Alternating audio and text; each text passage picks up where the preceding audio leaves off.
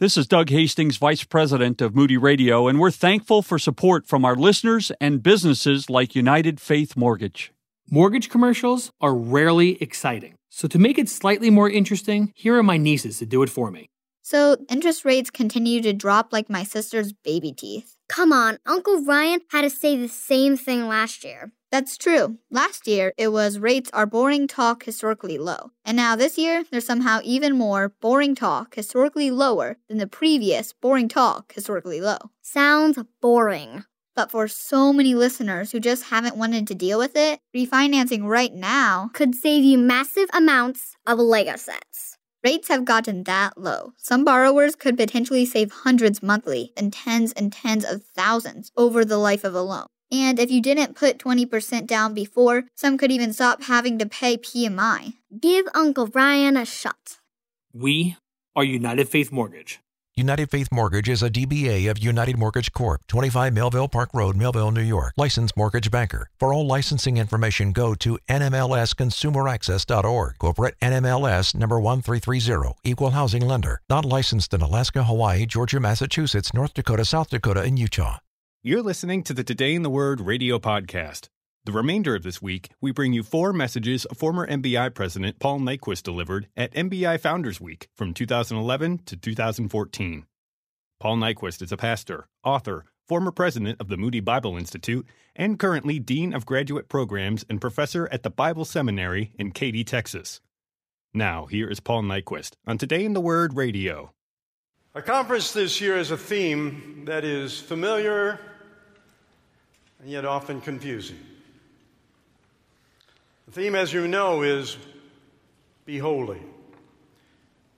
And we're very familiar with that word holy. It's used over 600 times in the Bible. It's a word common in our conversation. You know, if we see a mischievous youngster, we say, there, there's a holy terror. Or when we get surprised, we might say, holy cow. Or if we're dumbfounded, we'd say, holy mackerel or holy moly. Now, what a moly, a mackerel, and a cow have to do with holiness is not the question. But it does raise the question what does it mean to be holy? A number of years ago, world renowned photographer Joey Lawrence went around the world snapping photos of holy men. Here are just a few of his, fa- his fabulous photos. And as you look at these, a number of descriptors might come to your mind, like curious, interesting, exotic. But perhaps as you look at these photos, the number one descriptor might come to your mind is odd. And friends, that's how the world views holy people. They're just odd. They're not normal, they're weird, they're odd. And while it's not bad to be odd, depending on how the world defines normal, my question is is that what it means to be holy? It's just not the world that's confused about this. Christians are too. If you were to ask the average person in the pew what it means to be holy, you'd probably get a vast array of answers. For some, Holiness consists of the rules you keep. So if you do the do's and don't the don'ts, you qualify as holy. For others, holiness consists of the separation you maintain. So if you keep yourself isolated and hermetically sealed from anything that could be evil, you qualify as holy. For still others, holiness consists of the religious habits you keep. So if you're in church every time the doors are open, you teach Sunday school, and you tithe on a regular basis, you qualify as holy. My question is is that what it means to be holy? And friends, we can't have a fuzzy answer here. Because as we're going to see in our passage tonight in 1 Peter chapter 1, God commands us to be holy. And yet, if we don't understand what that means, then we can spend all of our time on the wrong things and at the end find ourselves frustrated and tired and not one inch closer to holiness. So, what does it mean to be holy? Well, tonight our author, Peter, is going to take us into a deep dive into this important subject. And as we dig into these verses and try and expose the truth that's there, we're going to ask and answer three different questions.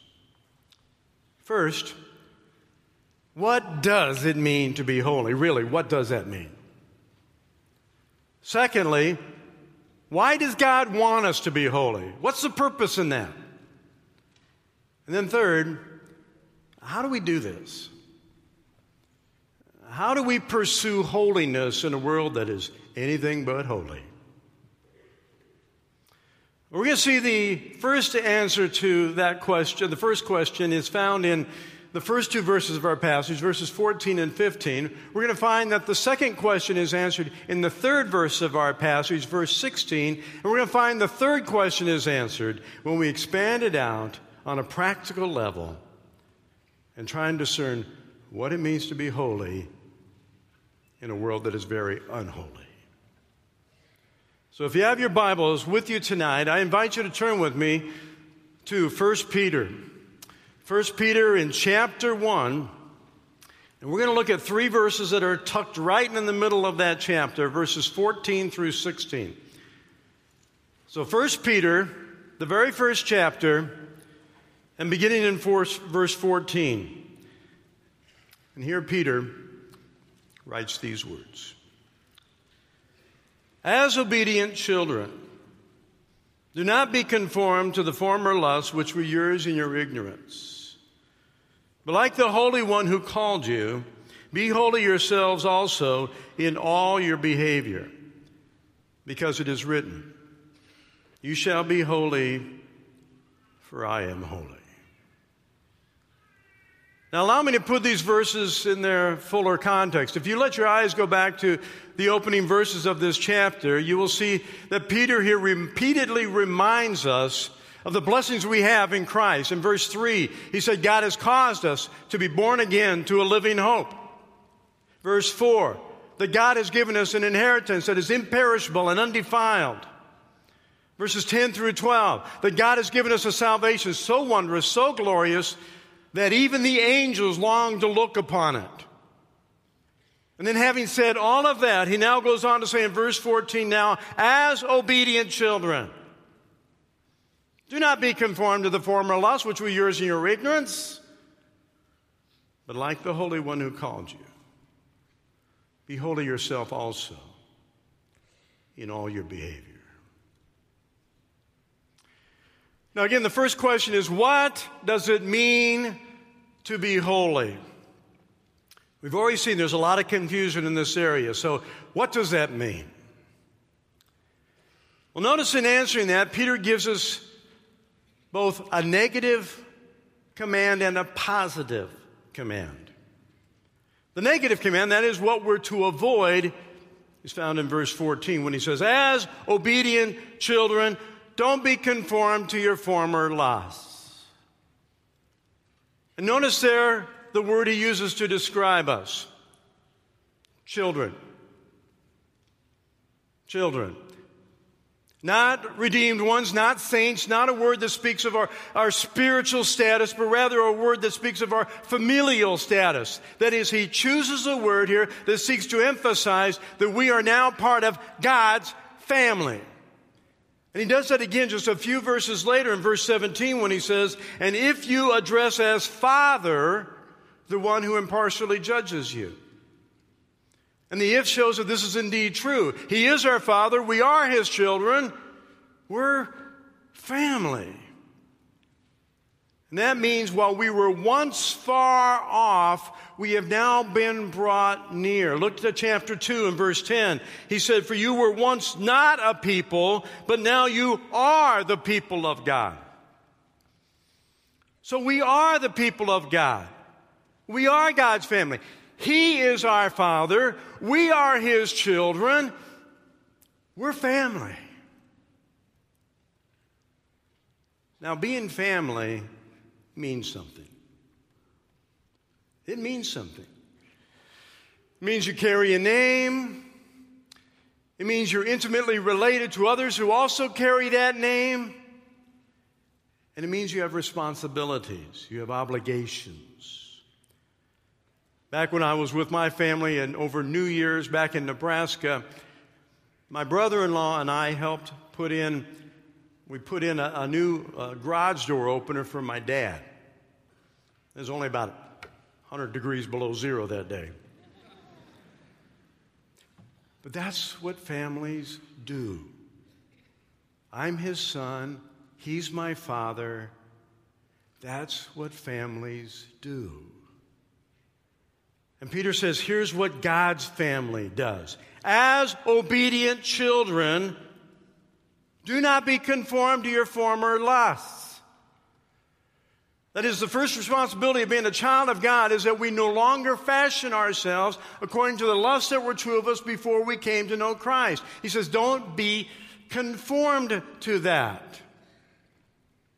And the word conformed, it's only used one other time in the entire New Testament. But that's in a very prominent use in Romans chapter 12 and verse 2 where Paul says, Do not be conformed to this world, but be transformed by the renewing of your mind. So the word conform means to adopt a shape, to adopt a form. Here it's in the middle voice, which means that this form is not forced upon us, but we choose it. That is, we choose, I don't want to be in that form, but I do want to be in this form. And so we pour ourselves into that mold. Well, what Paul says in Romans 12, 2 is don't be conformed to the mold of the world. But now, first Peter, Peter writes, and don't be conformed to your former lusts. Now, the word lust, or some translations put it desires, that, for, that word lust, it's not necessarily negative. It can be morally neutral, and it's used somewhere uh, elsewhere like that in the Bible. But here it is clearly negative. Here he's talking about those strong desires that drive us to sin. And, and we all have them because we all have a sin nature present in us. But that means we have to control them, we have to govern them, because if we don't, they're going to steer us in a certain direction. It's like, it's like driving a car that's seriously out of alignment. You get in that car and you're driving on I 80 West.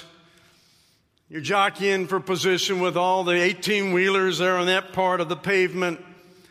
And as you do, you realize this car is strongly pulling to the left. And even though it's got power steering, I mean, it's, it's everything you do to, you do to keep it on the right side of the road. And so you're having to pull it constantly to the right. And you know, if I ever take my hands off this steering wheel and just let this car where it wants to go, I'm going to end up in the ditch. It's the same thing here.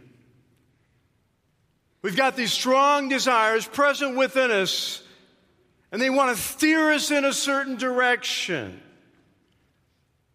And friend, these lusts and desires do not differentiate between what belongs to us and what doesn't belong to us. And so they're going to drive us to maybe take what belongs to our neighbor, their house, their possession, their position, their spouse. And you end up in the ditch. So Peter says, keep your hands on the moral steering wheel of your life. Do not be conformed to the former lusts which were yours in your ignorance. Before we knew Christ, we had no choice. The lust took us wherever we wanted. They wanted. But now that we know Christ, the power of sin has been broken in our lives, and for the very first time, we can guide the car down the road to holiness.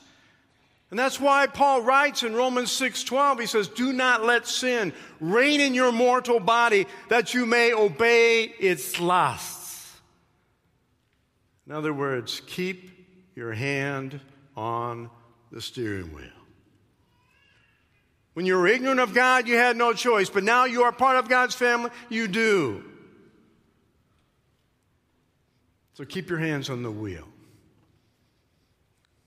and don't end up in the ditch. That's the first command. And it means that if we want to be holy, that the first thing we need to do is determine those things in our life where we are still being conformed to our former lusts. And this isn't intended to discourage us, this is intended to sober us. That is, we're kidding ourselves. We're kidding ourselves if we think we're holy and we have done nothing to rein in our lusts. We all have them. So, what's the difference between Billy Graham, who obviously lives righteously, and maybe your friend at church who obviously does not? Obedience. See, it's not that one has a sin nature in them and the other one doesn't. It's not that one has the Holy Spirit in them and the other one doesn't. It's just that one takes the issue of obedience seriously and the other one doesn't. I like what Jerry Bridges wrote in his book called Pursuit of Holiness. He says it's time for Christians to face up to our responsibility for holiness. Too often we say we're defeated by this or that sin. No, we're not defeated. We're simply disobedient. It might be good if we stopped using the terms victory and defeat to describe our progress in holiness. Rather, we should use the terms obedience and disobedience. That's exactly the term that Peter uses here. He says, as obedient children. As obedient children, do not be conformed to your former lusts. In other words, keep your hands on the steering wheel. That's the first command. Then notice he goes on to give us a second command in verse 15. The first one is negative. Now, the second one is positive. In verse 14, he said, Don't be conformed to your former lust. But now in verse 15, he says, But like the Holy One who called you, be holy yourself also in all your behavior. The first command was a negative. He says, Don't be conformed to your former lust. Now, the second command, he says, But like the Holy One, be holy yourself in all your behavior. And, and please notice the standard of measurement that he uses to determine our holiness. You see, we're believers. And so we want to be seen as holy. You want that? I want that. But we also know we've got these areas of unholiness in our life. So that causes a conflict in our conscience. How can we appear to be holy when we've got these areas of unholiness in our lives? Answer you find a standard of measurement that makes you look good. You find a standard of measurement by which you appear to be holy. For some, it can be a, a list of rules. And as long as that list of rules doesn't contain something that you struggle with, you can measure yourself up against it and appear to be holy. For others, it's other people. Well, you know you have flaws and failings. You're better than Billy or Bob.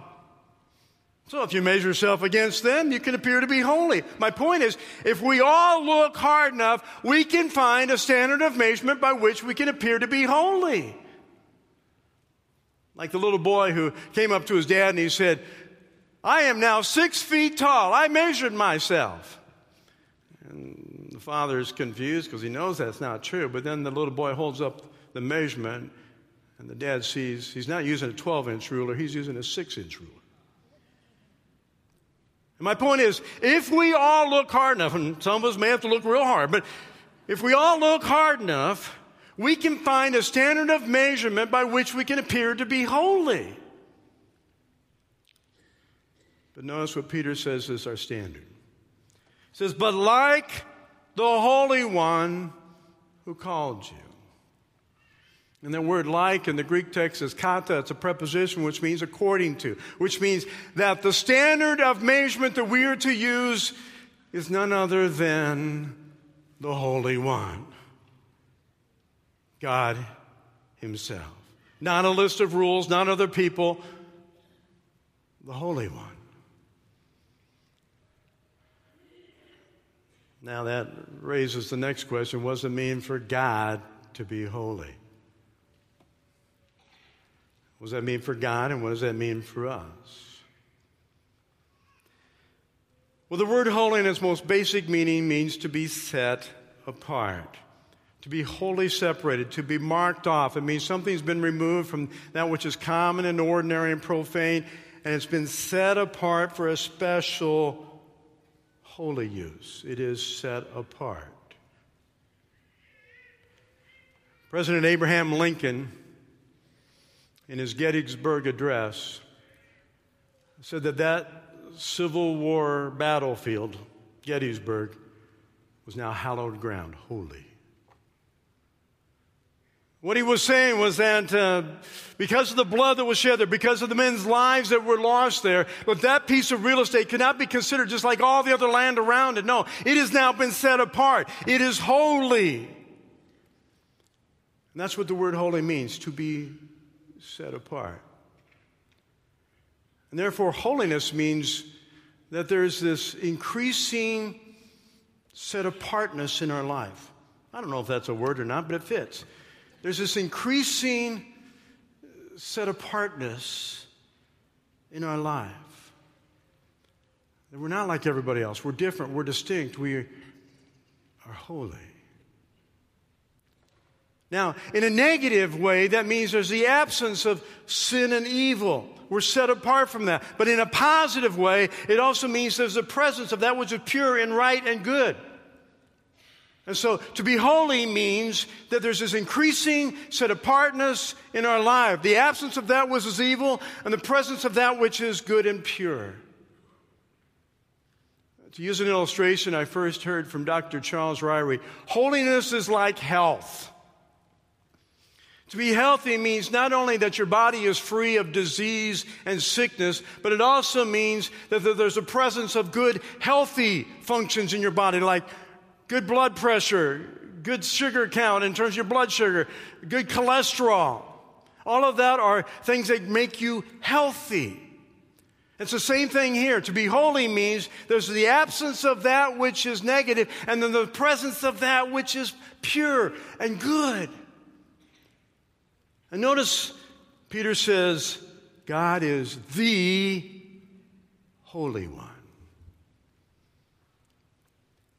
He's the Holy One. He is wholly separate and distinct from His creation. There's an otherness to Him. He's the Holy One. John puts it like this in 1 John 1 5. He says, God is light, and in him, in him there is no darkness at all. God is light, and that there is this, uh, there's a presence of that which is good and right and pure, and in him there is no darkness at all. There is there is no sin or darkness. That's a description of his holiness. A.W. Tozer said this Holy is the way God is. To be holy, he does not conform to the standard. He is the standard. He is absolutely holy with an infinite, incomprehensible fullness of purity that is incapable of being other than He is. So, this is the standard of measurement. It's not other people, not a list of rules, not a set of policies. It's God Himself. And Peter says, like the Holy One who called you, be holy yourself also in all your behavior. And please notice he does not say, be as holy as God is, because that would be impossible. God's got an absolute holiness. That's who he is. But through redemption, he has enabled us to take on a creaturely holiness, so that we take on a family resemblance.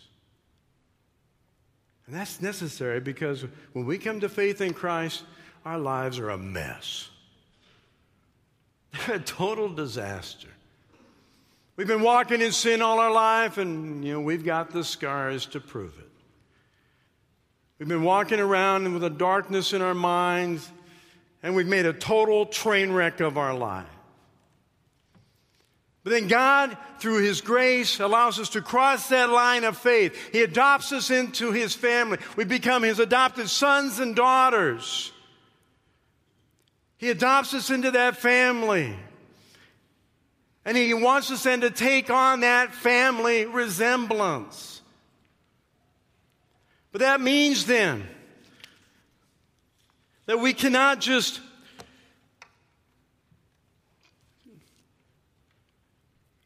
we cannot just exclude or excuse anything. Because notice Paul says here, uh, Peter says here in verse 15, like the one who called it, be holy yourself in all your behavior. You see, this is something where both God and us are involved in the process. God has made it possible to change the train wreck in our lives. Paul says that in Philippians 1 6 that God has a part in this when He says, For I'm confident of this very thing, that He who began a good work in you will perfect it until the day of Christ Jesus. So God has a part in this life, but we also have a part in this. In that we're to put off the dead man and put on the new man. That we're consider ourselves dead to sin and alive to God.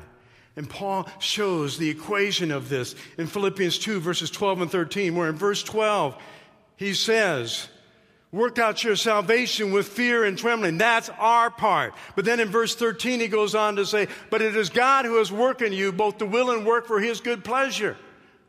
So it's not either or, it's both and. God is at work in our life, but we are also to be working and to be obedient as children. So that means we can't excuse anything or exclude anything because he says, Be holy in all your behavior. Not some of it, not most of it. He says, All of it. That means God's, this holiness is to permeate every nook and cranny of our lives whether work or pleasure, difficulty or easy. There's nothing to be excluded from our life. If we want to be like the Holy One who has called us, then the only acceptable goal that we to have in our lives is that we're holy in all our behavior.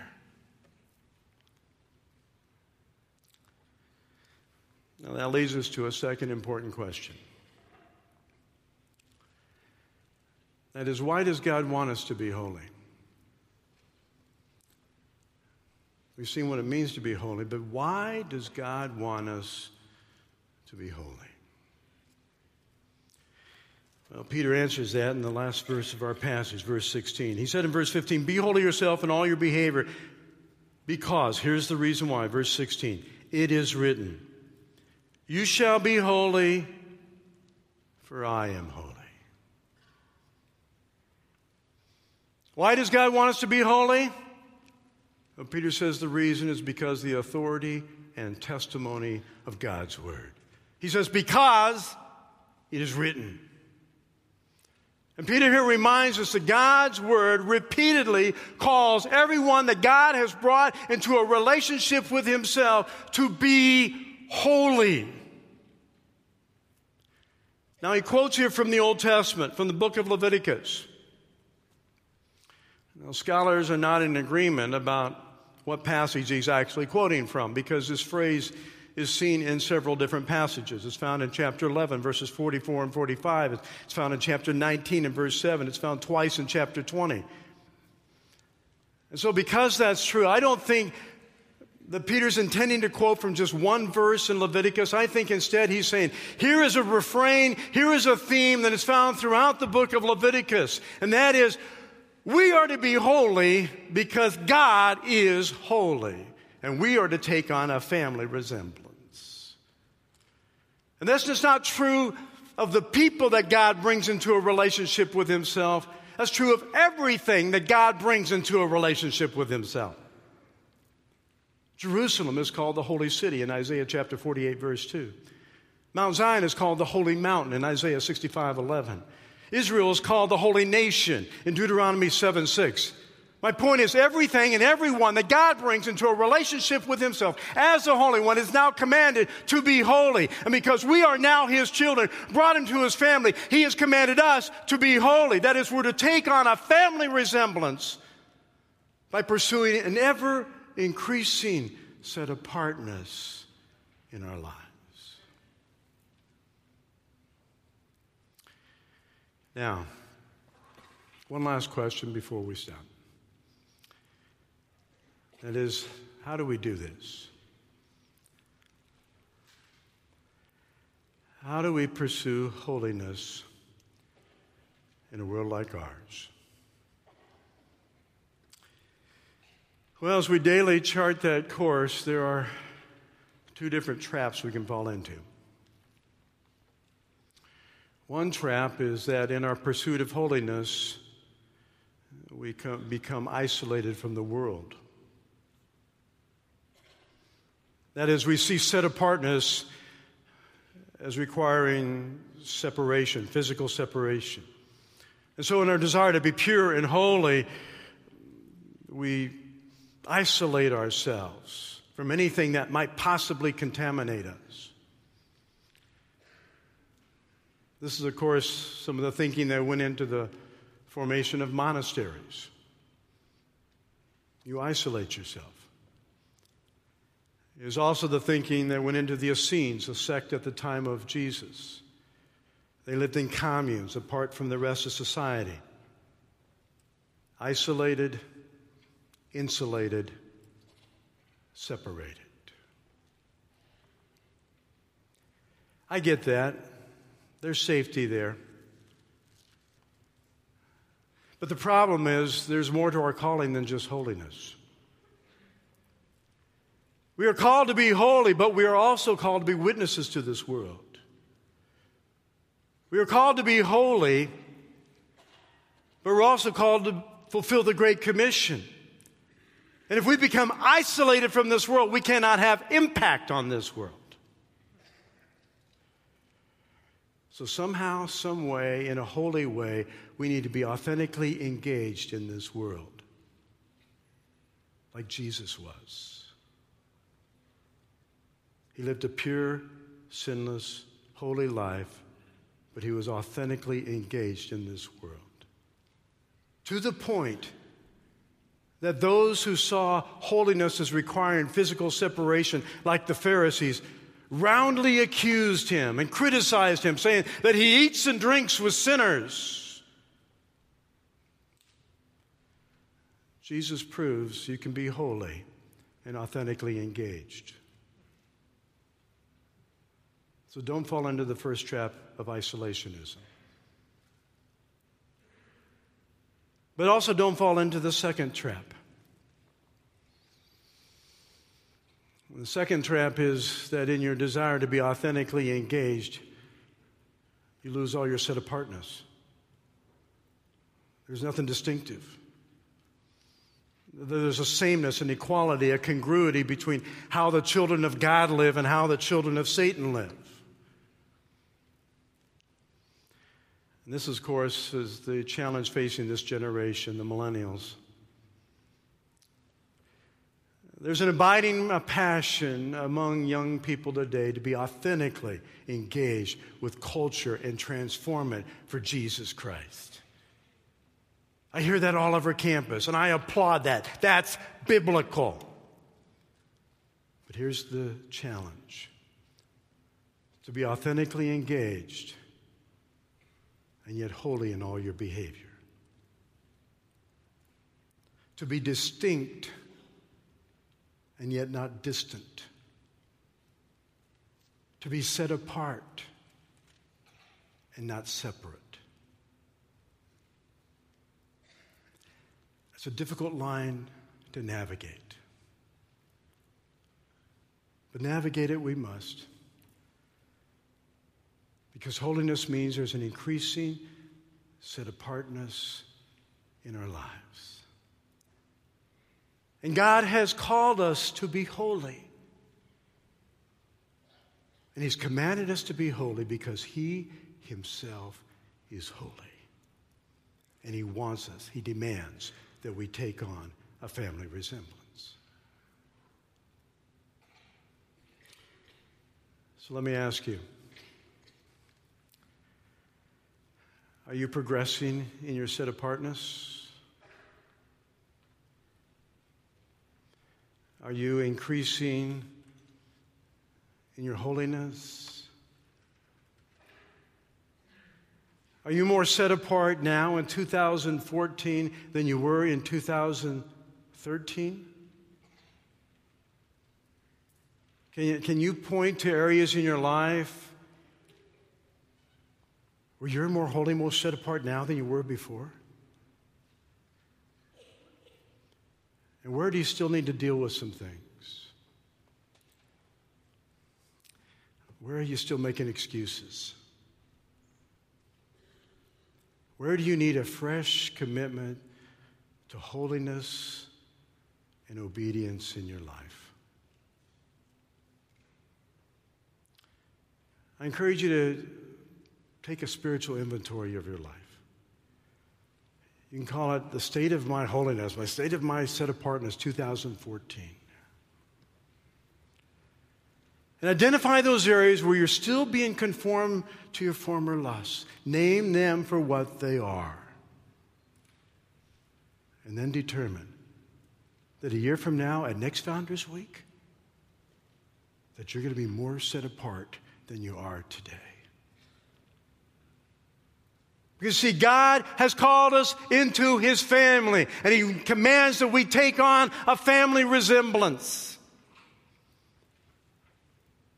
So, how badly do you want to be like your daddy?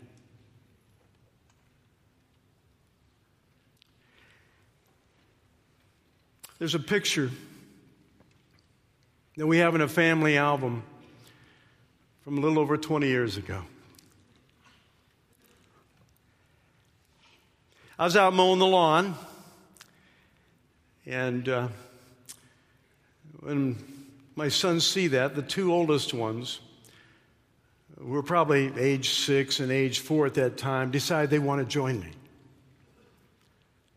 So they, they go scurrying into the garage and they get their little plastic mowers. You know, you've seen them.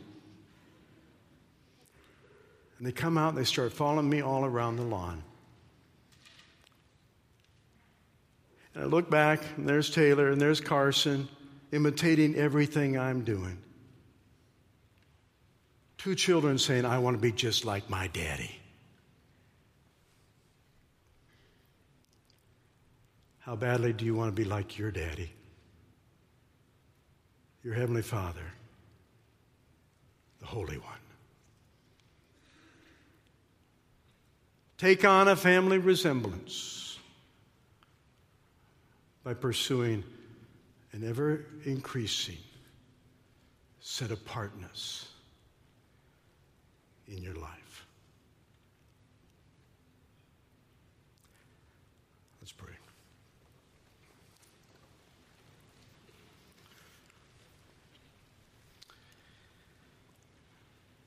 Father, first of all, thank you for making us your children, for bringing us into your family. We were once far off, but you made us part of your family, you adopted us as your children. And we admit no, the shambles that our lives were when we came to that moment of faith. Now, no matter where we were, you say, I want you to be like me. I want you to be holy like I am holy. Father, thank you that you have a part in that and that you are at work in our lives. But we acknowledge we also have a big part. That we're to be no longer conformed to those things that were forcing us into their mold in the past. That we're to keep our hands on that steering wheel. And we're to be obedient children. You've broken the power of sin in our lives. You've made that possible. And every day, each week, each month, we want to be more and more like you. We want to be progressing in holiness. Forgive us for those days when we fall back. Forgive us for those days when we are disobedient and keep pushing this command deep into our hearts that you are holy and we're your children. And therefore, we are to be holy. In Jesus' name. You've been listening to the Today in the Word radio podcast and a message titled A Family Resemblance that Paul Nyquist delivered at MBI Founders Week 2014. Paul Nyquist is a pastor, author, former president of Moody Bible Institute, and currently Dean of Graduate Programs and Professor at the Bible Seminary in Katy, Texas. Audio copies of this and many other messages from the podcast are available at moodyaudio.com. Join us again next week when we bring you a series of messages Ronald Blue presented at Moody Week 1988. Today in the Word Radio is a production of Moody Radio, a ministry of the Moody Bible Institute.